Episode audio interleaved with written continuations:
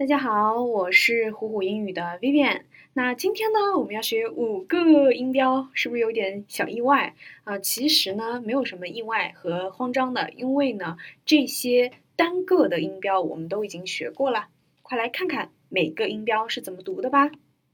ear ear dear dear here here zero zero clear clear, air, air, scare, scare, pair, pair, share, share, square, square, R, R, bark, bark, alarm, alarm, charge, charge, darling, darling, OK，继续，or or or born born before before door door absorb absorb or or sure